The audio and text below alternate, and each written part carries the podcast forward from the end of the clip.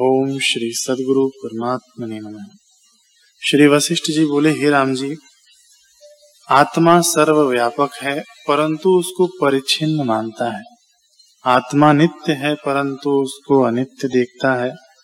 आत्मा चैत्य से रहित चैतन्य है, परंतु यह उसे जड़ देखता है।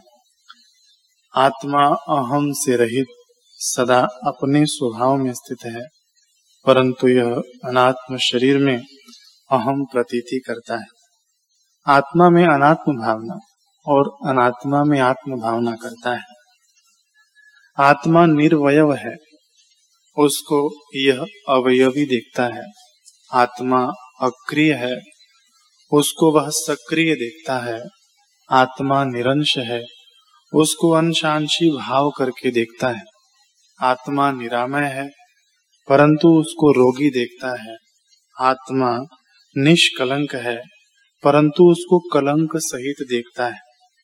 आत्मा सदा प्रत्यक्ष है, उसको परोक्ष जानता है, और जो परोक्ष है, उसको प्रत्यक्ष जानता है। हे राम जी, यह सब विकार आत्मा में अज्ञान से देखता है। पर आत्मा शुद्ध और सूक्ष्म से सूक्ष्म, स्थूल से स्थूल, बड़े से बड़ा लघु से लघु और सर्व शब्द और अर्थ का अधिष्ठान है।